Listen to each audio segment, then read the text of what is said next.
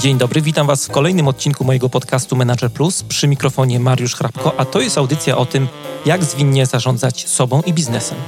Jeżeli chcecie, żeby coś zmieniło się w Waszym życiu i czujecie potrzebę ciągłego szlifowania swoich umiejętności, zapraszam do słuchania moich audycji.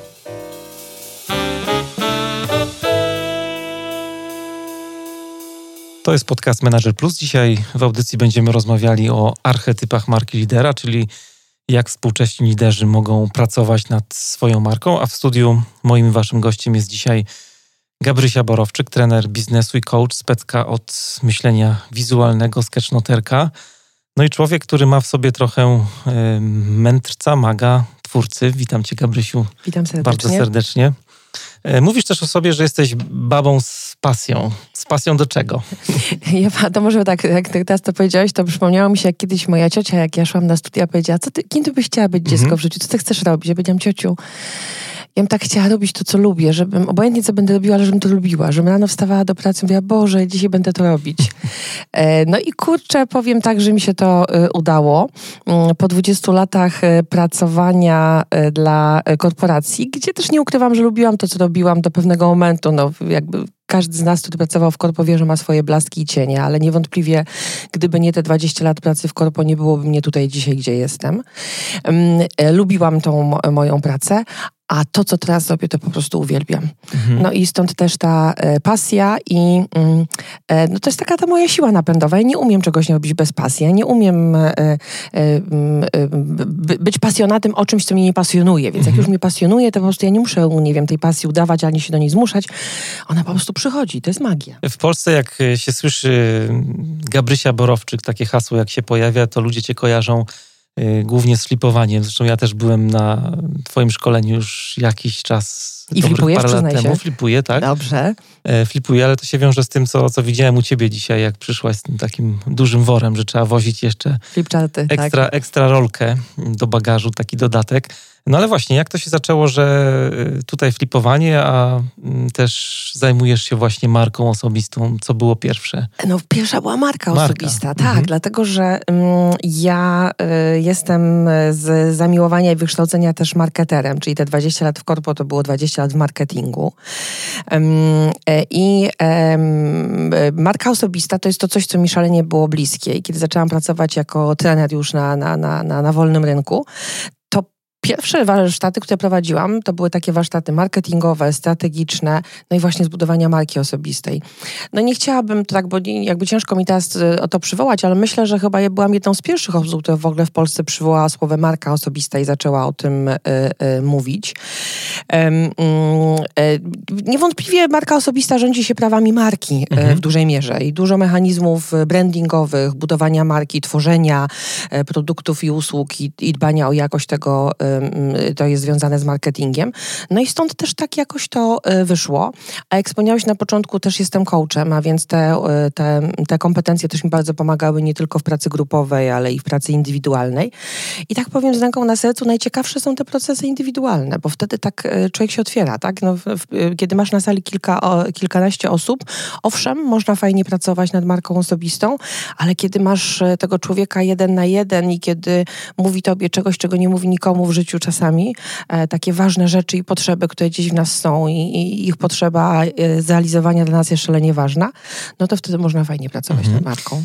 Dzisiaj chcieliśmy porozmawiać trochę o marce mm, osobistej lidera mm, i chciałem cię zapytać, kim jest dla ciebie lider? Masz jakąś swoją definicję lidera? A zaskoczyłeś mnie. Nigdy jakoś tak nie myślałam o tym, że, jest, mm. że mam jakąś swoją definicję lidera. Swoją drogą to ciekawe. Ja bardziej zawsze się skupiam na wartościach lidera. I dla mnie leadership to jest coś, co, co jeżeli jest osadzone w, w dobrych wartościach, jeżeli nie jest tylko takim leadershipem ja, mnie, mój, moje, moje cele tylko i wyłącznie, to jest taki właśnie leadership, za którym ja będę podążać. Ja też patrzę na, na to z punktu widzenia szefów, których ja miałam w swoim życiu na przykład. Mm, I, i o dziwo Y, człowiek, którego najbardziej do dziś cenię, szanuję i najwięcej się przy nim rozwinęłam, to człowiek, który był bardzo miękkim menadżerem. E, takim właśnie, który potrafił przyjść i powiedział, hm, miała pani rację, trzeba było zrobić inaczej. I to było super, bo mm, e, to też pozwalało mi na to, że następnym razem ja się nie bałam mówić otwarcie e, e, mojego zdania. I, chyba cenię właśnie sobie taką otwartość, chęć do dyskusji, mm, dbanie też o to, żeby ten nasz pracownik się rozwijał, żeby zadbać o coś, co jest dla niego ważne, nie tylko dla mnie.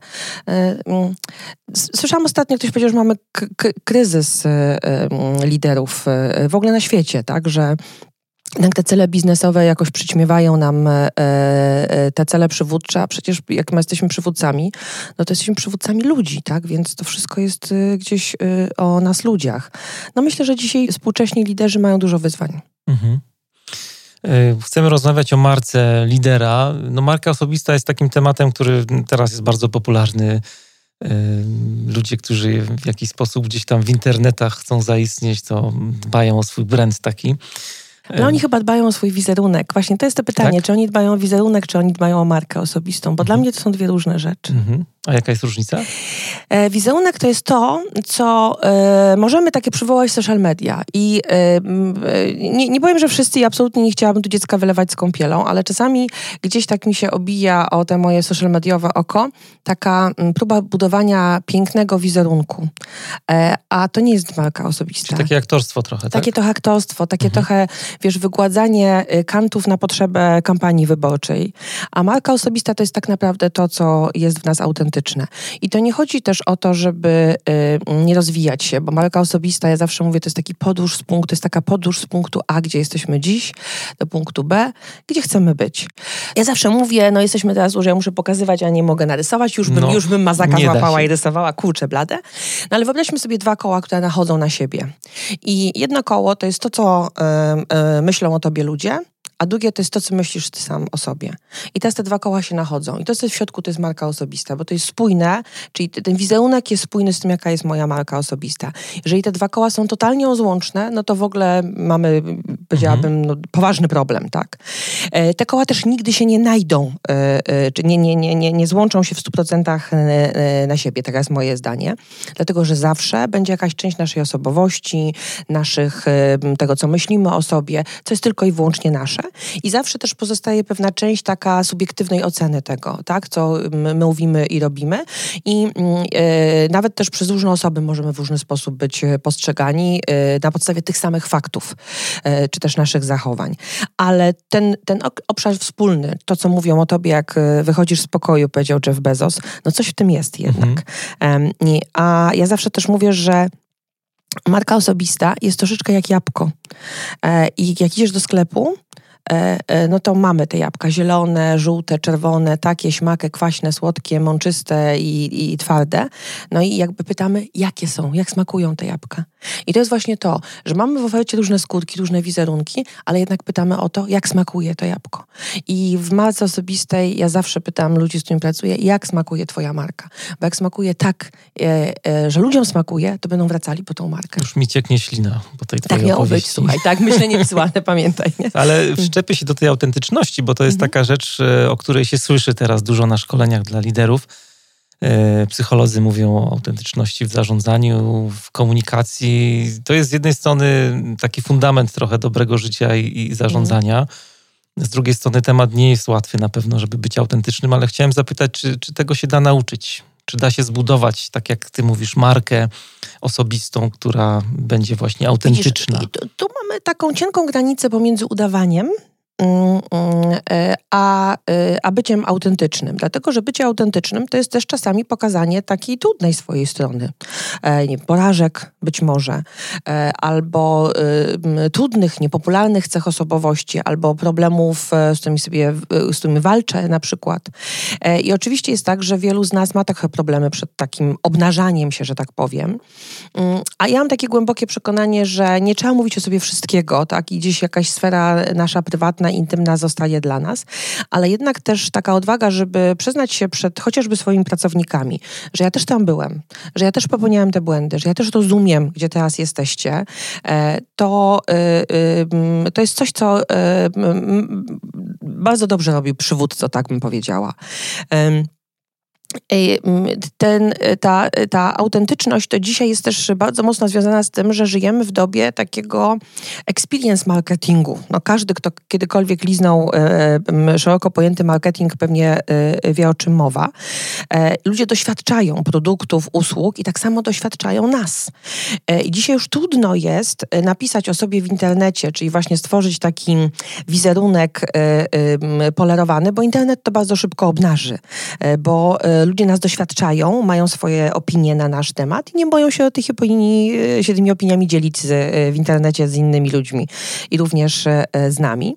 Natomiast bardzo mi się podoba, e, mam nadzieję, że poprawnie zacytuję, cytat, który powiedział Piotr Grządziel, e, osobę, która też zajmuje się marką osobistą i notabene szalenie polecam. I Piotr powiedział kiedyś, że marka osobista nigdy nie była i nie będzie o tobie. I to jest cytat, który mnie mocno poruszył. I dla mnie odpowiedź na to pytanie jest właśnie chyba taką autentycznością. Dlatego, że nie możemy mówić o zjawisku marki osobistej na bezludnej wyspie. No bo jakby tak, względem kogo? No owszem, no możemy powiedzieć, mhm. jakoś tam traktujesz te robaczki i te palemki, z którymi jesteś, no można to pod, podpiąć pod markę osobistą, ale tak naprawdę... Marka jest w kontekście, tak? Marka jest w kontekście człowieka. E, czyli markę osobistą tak naprawdę już zaczął budować sobie y, y, człowiek, kiedy miał tego drugiego człowieka. Marka osobista to jest coś, co jest bardzo atawistyczne, a tak się nie nazywało. No w plemieniu budowaliśmy sobie markę osobistą, mhm. żeby mieć lepsze kąski, żeby mieć lepsze, większe przywileje, żeby się mniej napracować, a więcej mieć, lepsze domy już nie będę wchodziła w co lepsze. No, ale tak jest, tak, że nasza pozycja w plemieniu e, i to, że e, chcemy w tym plemieniu e, funkcjonować, że liczy się opinia plemienia e, e, na mój temat i ja liczę się też z opinią e, plemienia, to jest coś, co jest naszą ogromną, silną, atawistyczną potrzebą. Taka potrzeba przynależności i akceptacji. I to z tego też wynika. Mhm. A dlaczego liderzy w ogóle powinni interesować się tematem marki osobistej? Dlaczego powinni nad nią pracować? A tych aspektów jest bardzo dużo. Y, ja, ja mam takie, na takie chyba trzy mi przychodzą główne do głowy. Po pierwsze, y, żyjemy w takich czasach, kiedy ludzie chcą pracować dla osobowości. Jest takie stare HR-owe powiedzenie, że ludzie przychodzą do pracy, a mhm. odchodzą od menadżera. I ono dzisiaj chyba jest bardzo mocno też e, wybrzmiewa, dlatego że mamy pracodawców roku, mamy firmy, które bardzo dbają o swój employer branding i gdzieś tam, że tak powiem, na rynku się mówi, o to jest dobra firma, to jest e, dobra firma, ale tak naprawdę ludzie potem weryfikują to, czy ta firma jest dobra swoimi relacjami, jakie mają ze swoim e, menadżerem. I wchodzi na rynek nowe pokolenie, ja mam dwu, dwóch takich domu, lat 20 i 17 i trochę tak jakby uzurpuję sobie prawo, przynajmniej na tym wąskim przykładzie tych moich dwóch, e, mniemać, co to będzie, kiedy oni będą pracownikami. I to pokolenie już trochę innego stylu e, też wymaga. A z drugiej strony, jak rozmawiam z e, doświadczonymi menadżerami, takimi 40 plus, 50 plus, którzy mają sukcesy w zarządzaniu, którzy mm, żyją już w słusznym przekonaniu, że to działa, że te metody zarządzania, które, stosow- które stosowali, one działały, nagle są konfrontowani z sytuacją, że to przestaje działać że to jakby no, nie, nie, funkcjonuje. I jest taki odruch pod tytułem, no to oni się muszą zmienić, czyli ci młodzi, którzy do nas mhm. przychodzą do pracy. Ja zawsze mówię, nie, właśnie, właśnie, że nie. To nie oni się muszą zmienić. To jest zjawisko pokoleniowe, które teraz e, się dzieje. To my musimy się, to my menadżerowie 40 plus musimy się e, zmienić. E, może nie tyle zmienić, ale jakby dostosować nasze metody zarządzania do tego, jakie są teraz potrzeby na rynku. Wracając do Twojego pytania, bo pamiętam Twoje pytanie, tak, tak nie, nie rozgadałam się. To jest e, moja marka osobista, czyli marka, dla której chcą pracować ludzie. Druga, e, drugi aspekt to jest moja marka osobista, jako marka mnie, menadżera, który dzisiaj jest tutaj, ale także w dalszym ciągu jest atrakcyjny na rynku pracy. Czyli też inni patrzą na e, moją markę i daj Boże, abyśmy wiele lat pracowali szczęśliwie i z sukcesem w jednej firmie, no ale bywa i to jest normalna sytuacja, że zmieniamy pracę i też nasza marka osobista liczy się w tym, przy tym, kiedy dokonujemy, dokonują nasi przyszli pracodawcy tego wyboru. A trzeci aspekt, o którym warto też pamiętać, to jest to, że ja jako pracownik, a szczególnie na y, menedżerskim stanowisku w mojej firmie, jestem ambasadorem mojej firmy. I e, e, bardzo sobie cenię, kiedy firmy inwestują w swoich menadżerów, e, wiedząc doskonale, że to są osoby, które nie tylko na rynku pracy, ale w prywatnych środowiskach, gdziekolwiek są, są po prostu postrzegane przez pryzmat tego, gdzie są zatrudnione.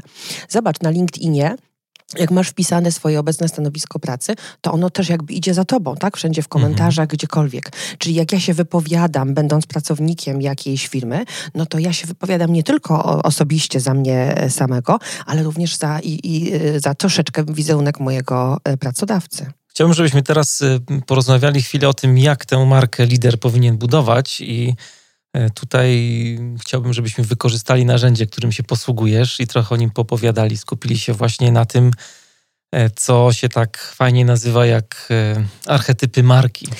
No właśnie, to jest w ogóle szalenie ciekawa rzecz, ponieważ ja po raz pierwszy poznałam archetypy, no już teraz mogę powiedzieć śmiało, że z 20 lat temu. Pracując jeszcze jako marketer po, po stronie y, firmy, agencja y, marketingowa, strategiczna, która wtedy nas obsługiwała, właśnie przyszła wtedy i powiedziała, słuchajcie, zrobimy mapę archetypów.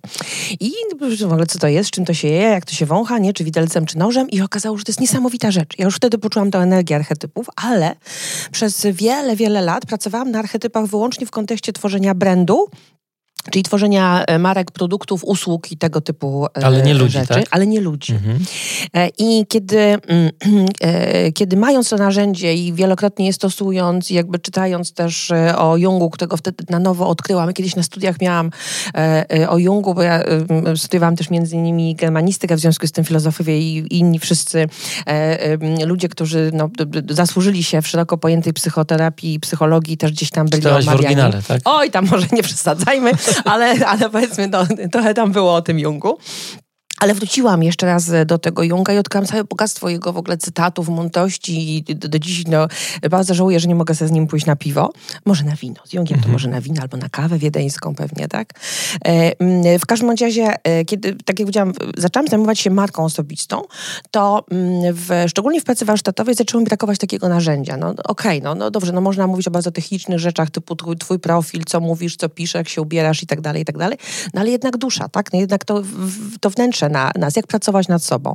I wtedy właśnie e, przypomniałam sobie o tych archetypach i po raz pierwszy użyłam archetypów na ludziach, że tak powiem. I to było niesamowite, co wtedy się wydarzyło, że to jest bardzo głęboka praca praca na wartościach, praca na postawach, co generalnie e, jest e, dosyć głęboką pracą na człowieku i, i na jego chęci zmiany. I pamiętam, że wtedy na takie potrzeby swoje własne warsztatowe, ponieważ no, ludzie też muszą wybrać, zdecydować, jak te archetypy się rozkładają, jakby tak już włączało się moje myślenie wizualne, więc pomyślałam sobie, okej, okay, no to ja w takim razie zrobię tych archetypów, zrobię z każdego z tych archetypów taką kartę, że ludzie mogli sobie to, nie wiem, który jest, który jest na przykład na pierwszym miejscu, miejscu, który jest na drugim miejscu, a jak to jest teraz, jak było kiedyś, a jak chcę, żeby było, który archetyp chcę wzmacniać w, w budowie mojej marki osobistej, a który właśnie osłabiać, bo mi przeszkadza, gdzieś wystawia różki, jak ja to zawsze mówię. I okazało się, że to niesamowicie działa. No i tak w moim życiu zawodowym obecnym tak jest, że to trzeba ludzi słuchać. I ludzie zaczęli się dopominać, mówić, no dobrze, ale zrób z tego produkt, tak, kiedy będą karty archetypów i, i ja tak trzy lata z tym produktem chodziłam i tak kokosiłam się, ale zawsze mówię, to nic się nie dzieje bez przyczyny, dlatego, że ja wtedy zdobywałam doświadczenia, sprawdzałam, jak to działa, wypracowałam sobie taką własną metodologię, jak z tymi kartami e, pracować, na co było w aspektach budowania marki osobistej szczególnie zwrócić uwagę. No i tak powstały karty archetypów, mhm. które dzisiaj e, m, mm, pracują nie tylko po polsku, ale pracują też e, po angielsku. E, I to jest dla mnie ogromna przyjemność, kiedy e, kończę taki warsztat i po prostu widzę, jak wiesz, nie, widać to po człowieku, że po prostu w nim coś się dzieje, nie? że on to gdzieś przeżywa dzień, dwa, później trzy, dostaje gdzieś tam na messengerach różne informacje i, i ludzie spać po nocach nie mogli, że to takie było trochę dla nich e, odkrywcze, odkrywcze tak, że coś się zadziało. E, i dlatego uważam, że to jest e, cenna praca i chwała Jungowi za to. Aczkolwiek powiedzmy sobie szczerze, że Jung mm, zaczął ten temat i do końca, jeżeli czytamy Junga, nie znajdziemy tak doprecyzowanej tej koncepcji. Ona później została świetnie doprecyzowana dopiero przed marketerów. I to jest w ogóle ciekawa rzecz, ponieważ Jung, psychoterapeuta i, e, i, i psycholog, rozpoczął pracę ze swoimi pacjentami na archetypach, w ogóle zaobserwował. Co to jest w ogóle ten archetyp? Bo archetyp chyba nie powiedzieliśmy takie, tego A właśnie, no tak, nie powiedzieliśmy, no tak właśnie, taka oczywista oczywistość dla mnie. E, słowo archetyp w ogóle pochodzi od harche i, to, i, i, i typos, czyli coś bardzo takiego pierwotnego, taki prawzór, e, e, praschemat e, e, osobowości i, człowieka. Mhm. Jung też nie jest e, jakby autorem słowa archetypy, on nie zaczerpnął od starożytnych wielkich, on też oczywiście czytał, szperał, zaglądał i swojej bardzo intensywnej pracy pracy terapeutycznej zauważył, że no mamy coś takiego w sobie, że powtarzają się pewne schematy zachowań, które można byłoby tak metaforycznie ubrać właśnie w, w, w archetypy. I one też nami trochę rządzą. E, I to właśnie Jung pierwszy powiedział, że jeżeli nie przesuniesz tego, co jest nieświadome do świadomości, to to będzie rządziło twoim życiem, a ty będziesz nazywał to przeznaczeniem. I to jest bardzo coachingowe, e, bo coaching e, w takim prawdziwym, dobrym rozumieniu to jest uświadomienie sobie pewnych rzeczy, żeby móc nimi zarządzać, żeby móc świadomie nad tym pracować. I tak się właśnie dzieje na archetypach. I i, wrócę tylko do tego, że właśnie ciekawa ta sytuacja była taka, że on, psycholog, psychoterapeuta, rozpoczął e, całą teorię i pracę z archetypami nie wiem, czy świat by o tym tak bardzo mocno usłyszał, czy w terapii by były, gdyby nie marketing, który to właśnie wziął do marketingu, opracował, wykorzystał, ale też bardzo, bardzo pogłębił ten temat i znowu stamtąd wróciło to teraz do psychoterapii, ponieważ mam sygnały, że bardzo wielu e, terapeutów pracuje na e, kartach archetypów pracy terapeutycznej, między innymi w terapii par też. Ostatnio napisała do mnie dziewczyna z Poznania, która jest terapeutką par i powiedziała, że niesamowita praca na archetypach w terapii terapii par, ponieważ e, wtedy nie mówię, bo ty nigdy, bo ty zawsze, tylko na przykład mhm. czasami ten twój mędrzec w tobie to mnie wkurza. I zobacz, to jest zupełnie inny komunikat, kiedy gdzieś sobie rozmawiamy na tym, na tym poziomie, niż kiedy wkurzasz mnie czasami na przykład. Nie? Jak się przygotowywałem do rozmowy z tobą, to czytałem trochę w ogóle o tych archetypach i temat mnie mocno wciągnął.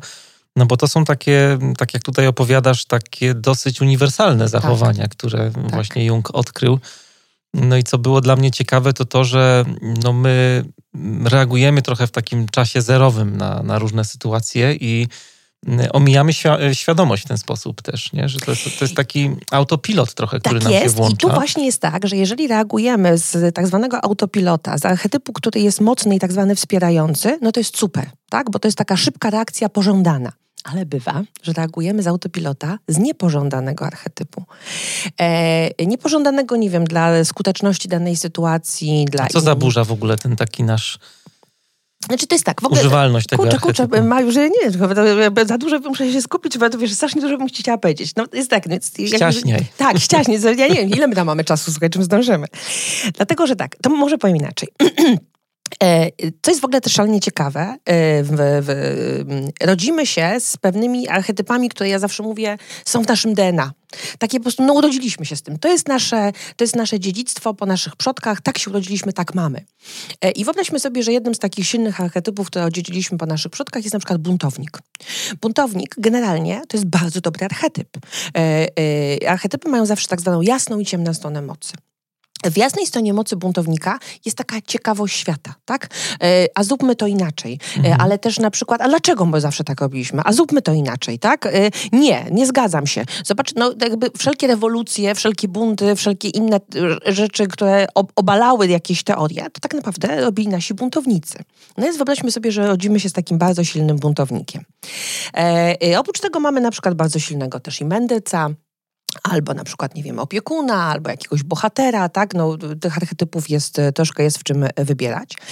I e, w sytuacji trudnej, szybkiego reagowania, w, w, sytuacji szybkiego wyboru, ekstremalnej, włączają się najczęściej właśnie te nasze wrodzone e, archetypy.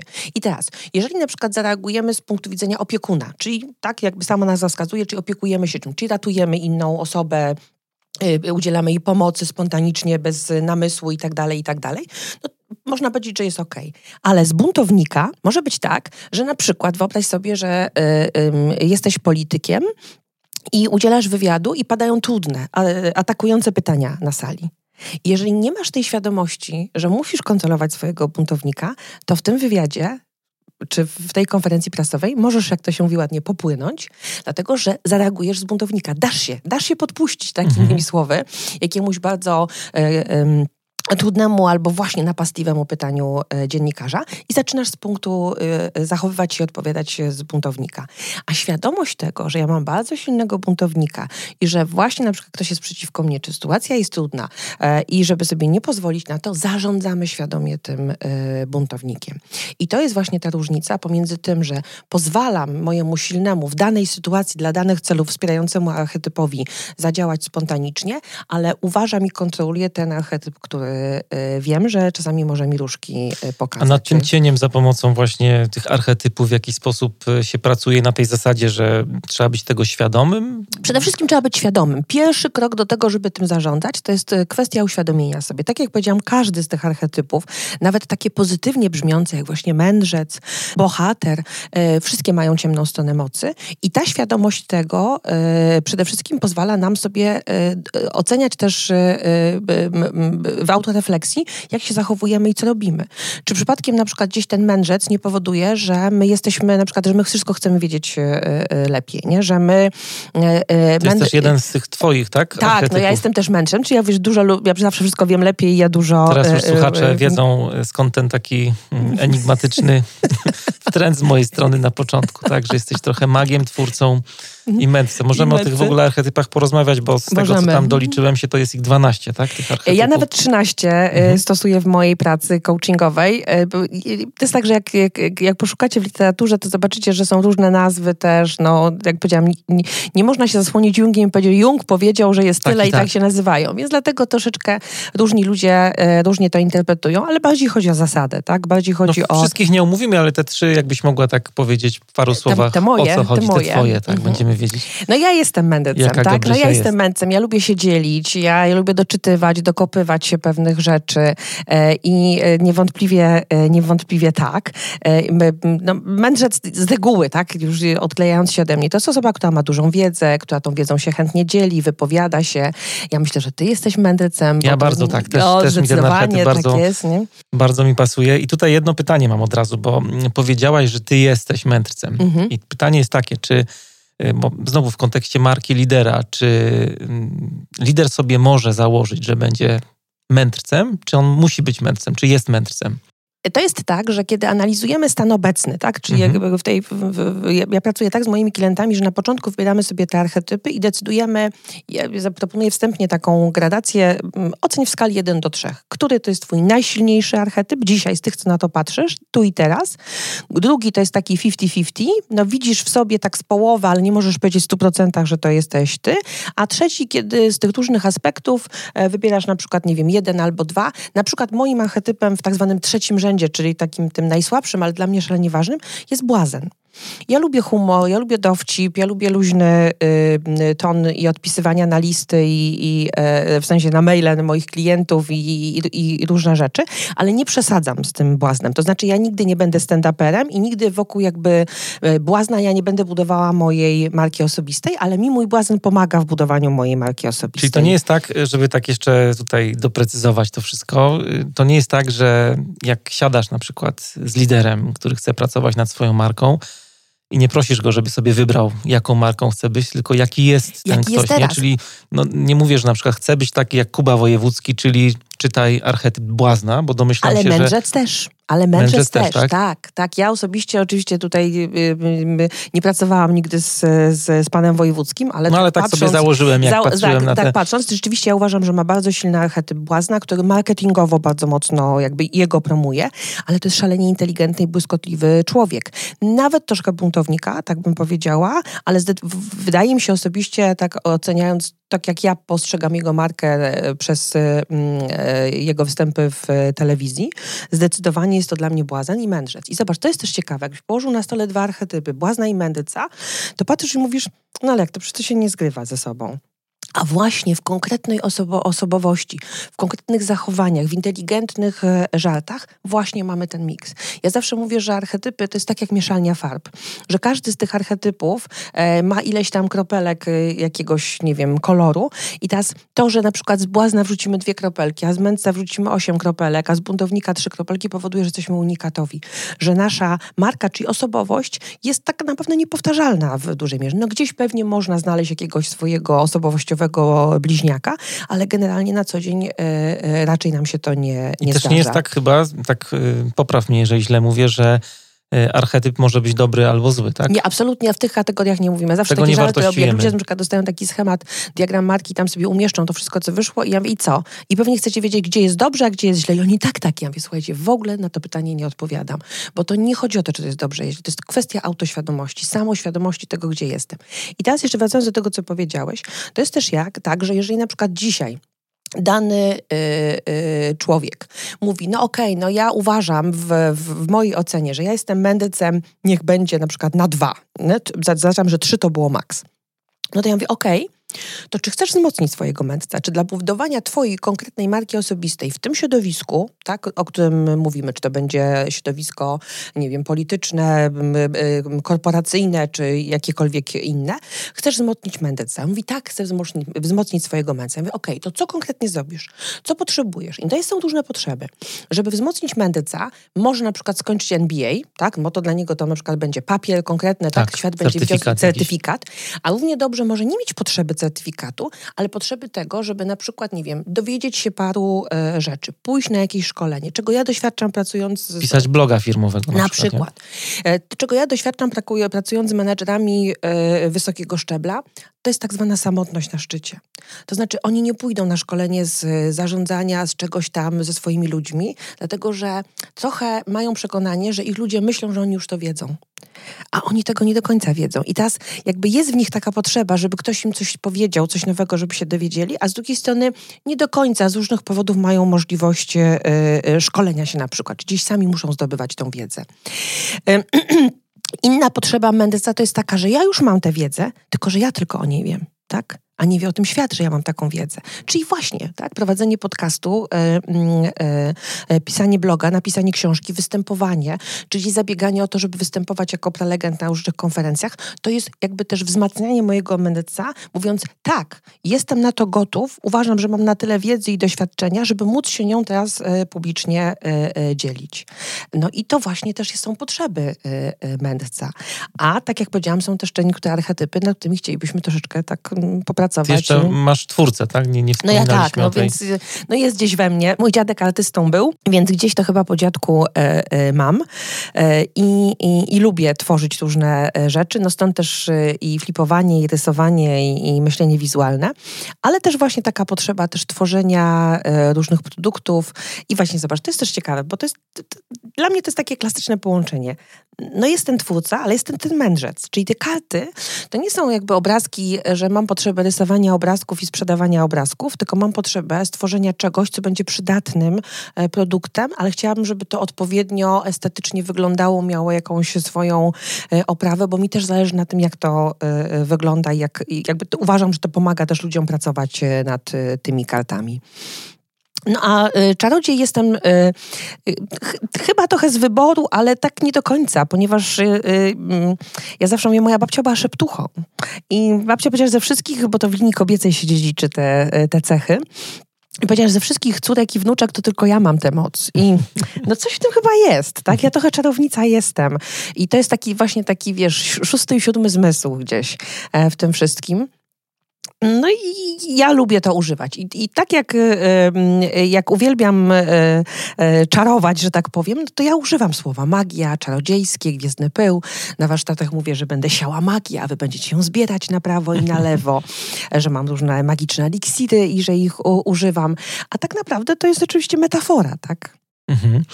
E, powiedzmy teraz może parę słów, jak się za to e, moglibyśmy zabrać, za właśnie pracę z tymi archetypami. Każdy I może sam. Właśnie to, to chciałem zapytać. No, czy... Oczywiście no, można, można przyjść na warsztat, ale e, każdy może sam, dlatego że mm, mm, karty służą autorefleksji. Jest nawet instrukcja, którą bardzo szczerze się dzielę, jak można pracować, jak do tego podejść. Uświadomić sobie i zrobić sobie taką mapę archetypów, e, podążając właśnie za tą instrukcją, czyli ułożyć sobie karty. Na początek układamy je, mm, e, sugeruję, w trzech rzędach, czyli tak jak powiedziałam, taki no naj, naj, najważniejszy, gdzie mówimy, no patrzę, czytam sobie to, co jest napisane o tym archetypie, mówię, no wypisz, wymaluj e, o mnie, jest ta karta. Drugi rząd to jest takie właśnie 50-50, a trzecie to jest takie, no, no nie chcę z tego zrezygnować, ale, ale to nie, nie jest jakiś wiodący u mnie archetyp. I bywa też czasami, że czytamy jakąś e, opis jakiegoś archetypu i nas odpycha. Wręcz, takie wręcz aż takie w ogóle. To nie ja. To nie ja, absolutnie nie, nie chcę i odkładamy. Ale odkładamy tylko na chwilę, ponieważ e, ja, szczególnie pracując warsztatowo, potem przyjdzie taki moment, kiedy wrócimy do tej karty. I tu się znowu powołuję na, na Junga, który mówi, nie zawsze to, czego pragniesz, jest tym, czego potrzebujesz. I przychodzi taki moment, kiedy już człowiek jest, przeszedł jakiś tam etap autorefleksji ja mówię, zajrzyj do tej karty, którą odrzuciłeś. Czy tam naprawdę nie ma niczego, czego jest, co jest ci potrzebne? Być może rzeczywiście nie czujesz, że to jest twoje, ale e, jest to ci po prostu potrzebne. I e, potem są różne metody dalszej pracy, ale generalnie jest tak, że patrzymy jak jest dziś, patrzymy co jest mocne, co jest jeszcze ciekawe. Ja zawsze też mówię, proście ludzi, pracuj, z którymi pracujecie, e, kolegów, współpracowników pracy, rodziców, osoby bliskie, współmałżonka, żeby też ułożył wam te karty archetypów, czy jak was postrzega w tych trzech rzędach, bo to jest niesamowite lustro społeczne, bo zobacz, jak układamy te karty, to układamy układamy to jedno koło pod tytułem Co ja myślę o sobie. I jak pracuję mm, warsztatowo i mam ludzi, którzy się znają, w grupie, to też ich proszę, żeby się połączyli w trójki e, i żeby tam sobie jakby te dwie osoby ja mówię, i też uzasadniajcie, powiedzcie, uważam, że jesteś mędrcem na tyle, ponieważ tak i dali, e, e, przytoczyli przykłady. E, I to jest niesamowite, dlatego, że ludzie troszkę się boją na początku, no bo nie wiedzą, co, jaką dostaną informację, a potem wszyscy są mega zadowoleni, że to lustro społeczne, to żeby zobaczyć, jak inni mnie postrzegają, jest dla nas szalenie ważne. I tak jak powiedziałam, bo jest, tak, bo aspekty budowania marki osobistej to jest to, jak mnie postrzegają też inni. I bardzo często się zdarza, że my trochę zaniżamy sobie ocenę. Czyli na przykład ktoś sobie położył mędrca w drugim rzędzie, w takiej swojej skromności pod tytułem, no nie, no ja tak mędrcem, na, no tak na 100% to ja nie jestem i tak dalej. A y, y, jest dwóch, trzech współpracowników, którzy mówią, no daj spokój, chłopie, przecież jesteś mądry facet, zobacz, zawsze wypowiadasz się, twoje propozycje są bardzo cenne i tak dalej. Dajemy do pierwszego rzędu. To jest też e, mhm. szalenie ciekawe. Ale tak jak mówisz, to jednak taka, takie wsparcie z zewnątrz jest bardzo cenne na początek, bo są różni ludzie. No, nie, nie wszyscy mają na przykład wysoką samoświadomość. Czasami kilka pytań potrafi otworzyć Zdecydowanie, no taka jest rola coacha, mhm. tak? No, ja, ja, wiem, że w Polsce mówienie o coachingu y, by, bywa trudne. Ja uważam, że coaching jest rewelacyjną to moją metodą. misją jest odczarowywanie coachingu. Już było kilka audycji, żeby właśnie... I, i się rewelacyjnie i naprawdę... Coaching i to jest, się źle nie kojarzył. I, te, I zobaczcie, teraz mamy jasny przykład. To jest właśnie rola coacha, tak? Który będzie taką, takim aniołem, który także będzie strzegł trochę procesu, zada odpowiednie czasem pytanie, trudne pytanie też czasem. Idealnie jest, kiedy do pracy z archetypami przychodzą ludzie, którzy są gotowi do zmiany, którzy są gotowi do tego, tego, żeby coś e, z tym zrobić. E, źle się pracuje na archetypach ludziom, którzy jeszcze nie odnaleźli swojego miejsca w życiu. Bardzo młodym ludziom, którzy jeszcze nie do końca wiedzą, co chcą, nie, nie zdobyli dużo doświadczenia życiowego, żeby móc na przykład w tych archetypach się e, odnaleźć. Ale jak pracuję z dojrzałymi ludźmi, to na przykład sami spontanicznie mówią, gdybym postawił sobie, ludzie już mówią, postawił sobie archetypy, gdybym postawił sobie te karty 10 lat temu, to one by wyglądały zupełnie inaczej. Dlatego, że my się zmieniamy. I to też mówi Jung, że jakby archetypy to, jest to, to są nasze zasoby, które w sobie mamy. Nosimy w sobie każdy z tych archetypów i w zależności od tego, jakie życie przed nami stawia wyzwania i zadania, to korzystamy z dobrodziejstwa tych y, y, archetypów. I różne decyzje życiowe, które podejmujemy, y, Inni też podejmują takie same być może decyzje, tylko my je podejmujemy z innych, e, e, z innych powodów na przykład. E, takim świetnym przykładem, który też pomaga ludziom zrozumieć, jak działają archetypy, jest to, kiedy daje konkretne przykłady znane ludziom historii. No i mamy Igrzyska Śmierci, tak, film, który większość z nas pewnie kojarzy. Mamy główną bohaterkę Katniss Everdeen. I jak jakby ja, ja opowiadam też na warsztatach, też przytaczam tą, tą jej historię, kiedy mówię, słuchajcie, czy ona zgłaszając się do do igrzysk, tak? E, to chciała być bohaterką, tak? Chciała być mądrzejsza. Z jakiego archetypu ona się zgłasza? I wtedy wszyscy tak patrzą, mówią, z opiekuna, tak. I potem, kiedy ona decyduje się być kosogłosem rewolucji, kiedy to wszystko się dzieje i tak dalej, i tak dalej, z jakiego? Czy ona znowu chce być przywódczynią tego narodu? Nie. Ona jeździ tam, jest taka scena w książce bardziej rozbudowana, kiedy ona jedzie do jednego z tych dystryktów, widzi umierających ludzi, wychodzi i mówi, będę kosogłosem. Z opiekuna znowu. I teraz z, można powiedzieć tak, no jakby podejmowała decyzję pod tytułem, szła w kierunku bycia przywódczynią, buntowniczką niewątpliwie, tylko ona nie miała w sobie buntownika jako takiego. I to, jak książka się zaczyna i książka się kończy, pokazuje, że ona jest urodzonym opiekunem. Tylko życie postawiło ją w sytuacjach, kiedy musiała skorzystać z zasobów e, tego bohatera, żeby przeżyć, dosłownie e, przeżyć. Przy okazji stać się kosogłosem, ale on nie zostaje przywódcą tego narodu, bo to nie jest w niej, mhm, ona nie ma mhm. takiej potrzeby. Ona wraca na łączkę, tak, wychodzi za mąż nie za tego, dla którego stawialiśmy przez całą historię i e, jest opiekunem dla swoich dzieci, bo to jest jej główne powołanie.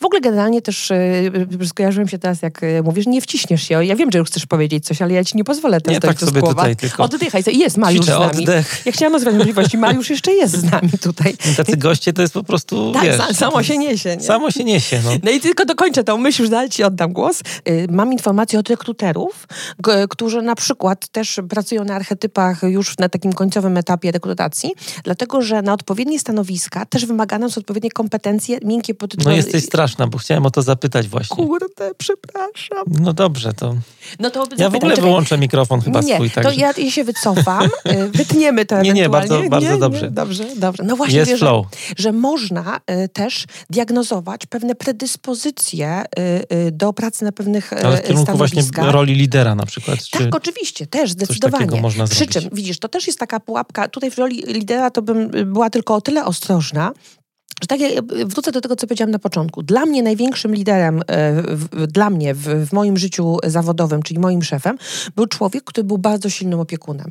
Tylko on umiał z tej roli opiekuna rzeczywiście być i skutecznym menadżerem, a z drugiej strony wspierać i rozwijać nas, dawać nam przestrzeń do No bo e, można do przegiąć, rozwoju. jeżeli pójdziemy w tą nadmiarowość, w ten Tak. cień. Bo znowu, znowu, opiekun, cień e, opiekuna bierze odpowiedzialność za innych. Pójdź dzieci, ja cię uczyć każę, tak? Ja to zrobię za ciebie. Albo y, już idź sobie, już to, to e, e, kłopoty z delegowaniem e, zajęć, e, pracy i tak dalej, i tak dalej. Czyli to jest ciemna strona opiekuna. Za bardzo przejmowanie odpowiedzialności za drugą, e, za pracownika, co powoduje, że go ubezwłasnowalniamy, że on będzie przychodził i pytał o każdy drobiazg, dlatego, że i tak wie, że przecież menadżer zrobi to lepiej i będzie chciał wszystko wiedzieć. A dopiero kiedy dostajemy jakieś poczucie samodzielności, wtedy dopiero sprawdzamy się i, i pozwalamy sobie na nowe pomysły, czyli rozwijamy się innymi słowy. A co dalej? Mamy tą mapę i rozumiem, że sobie każdy tam zaznaczył te Czyli patrz, mamy... e, archetypy i co dalej? No, już mówię. I na przykład niech będzie ten, y, y, ten y, mędrzec, tak? I mówimy, dzisiaj oceniam, bo- potem jeszcze uszczegółowię. Tam jest skala jakaś, Jakaś tak? jest skala, a potem z tych trzech ja mam takie narzędzie, które nazywam kołem marki, czyli tam możemy sobie zeskalować, niektórzy lubią, Excel jest czasami niektórym potrzebny, od 0 do 10. I na przykład na tej skali od 0 do 10 na dzisiaj diagnozujemy, że mam mędrca na y, 6, a chcę mieć na 8. I teraz właśnie jest to pytanie, co konkretnie zrobię? Czyli wyznaczam sobie cele rozwojowe, zarówno na poziomie zdobędę, posiądę, będę mieć certyfikat, nauczę się, jak również na przykład, co zrobię, żeby pokazać to, jaki głos zabiorę na spotkaniu, e, zgłoszę się do jakiegoś projektu, tak? Jakby co konkretnie, co konkretnie potrzebujesz zrobić, żeby wzmocnić swój e, archetyp e, mędrca. Mhm. Niektórzy idą dalej, łącznie z tym, że na przykład chcą wzmocnić swój wizerunek jako mędrca, nie wiem, w zapuszczeniu brody, czy sobie, dokupieniu sobie okularów. Ja rozumiem, niektórym są to bardzo potrzebne. Kiedyś pracowałam z młodym chłopakiem, który mimo swoich już 30 paru lat miał bardzo dziecinny wygląd. Taki, no taka baby face, tak?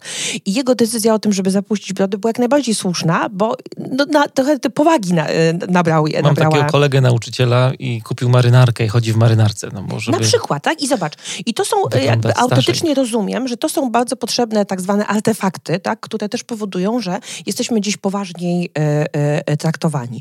I to jest takie świadome też publikowanie pewnych rzeczy. Czy jak chcę budować i wzmacniać wizerunek e, mędrca, to też muszę uważać, co publikuję na Facebooku.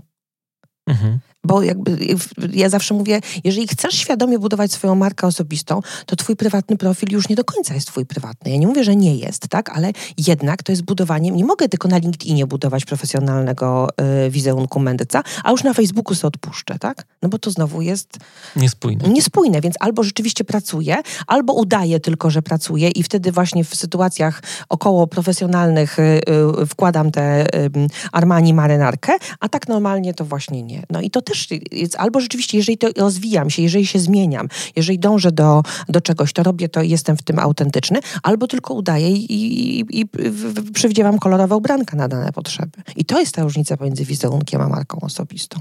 I teraz mając skalę, można rozumiem, zaplanować konkretne działania, tak jak coachingu jest, Tak tak? jest. Wyznaczyć też, sobie i też cele. oczywiście. I właśnie i tu na przykład praca z coachem też powoduje, że ludzie mają taką tendencję, że chcą na 10 polach na nas pracować. No to też wiemy, że to nie za bardzo zadziała. Trzeba wybrać najważniejsze.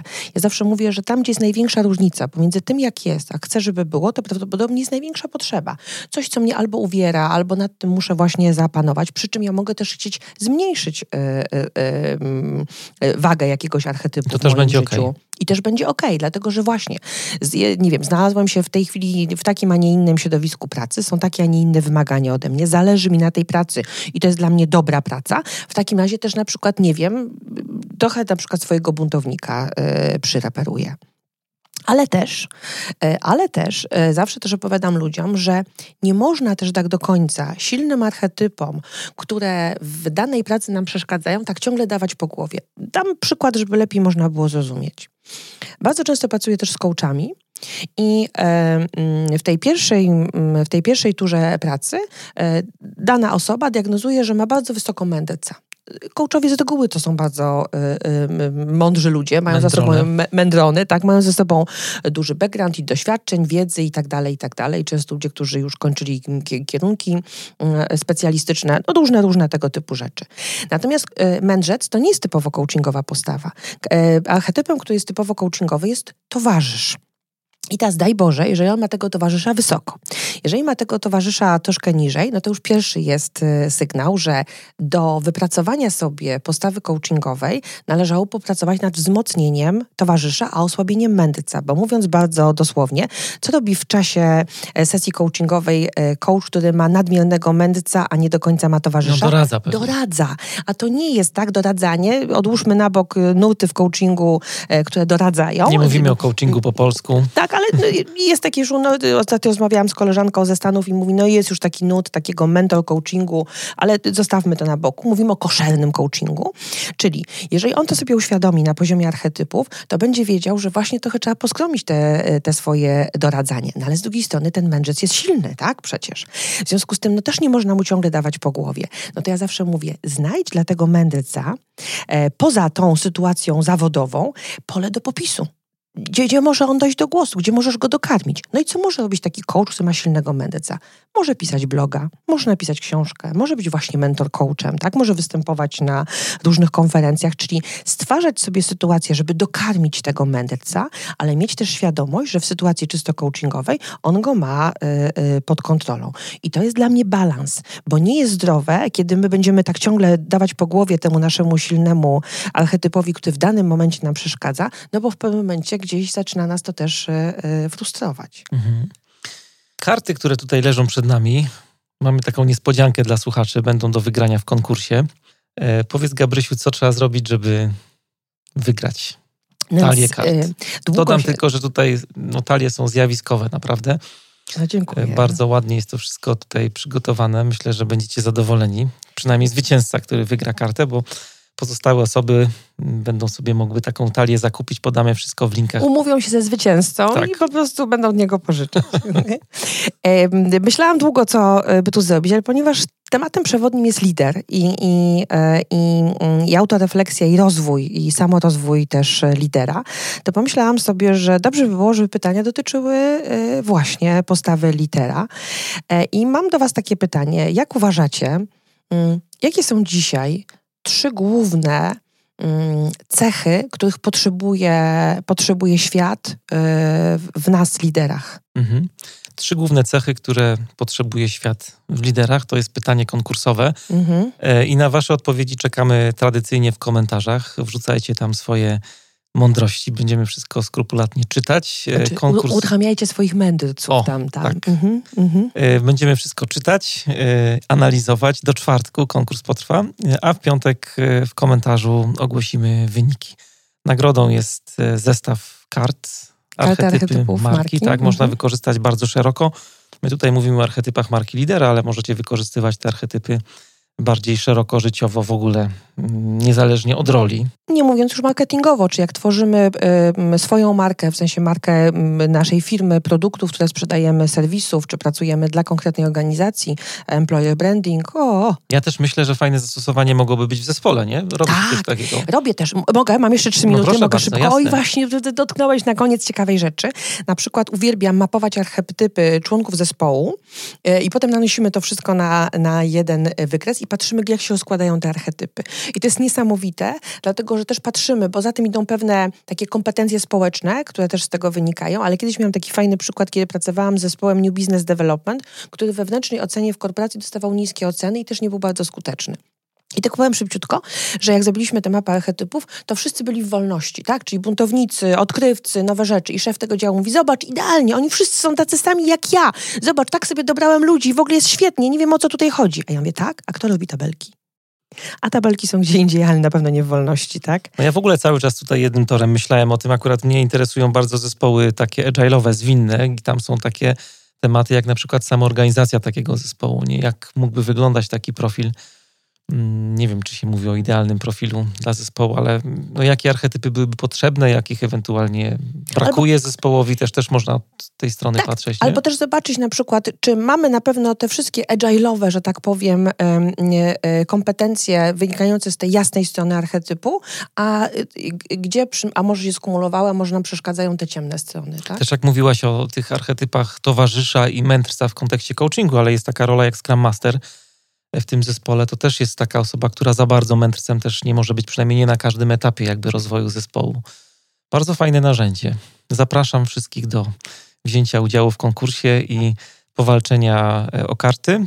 To jest podcast Manager Plus. Dzisiaj moim waszym gościem była Gabrysia Borowczyk, trener biznesu i coach. Gabrysiu, ogromne dzięki za e, inspirującą rozmowę. Do widzenia.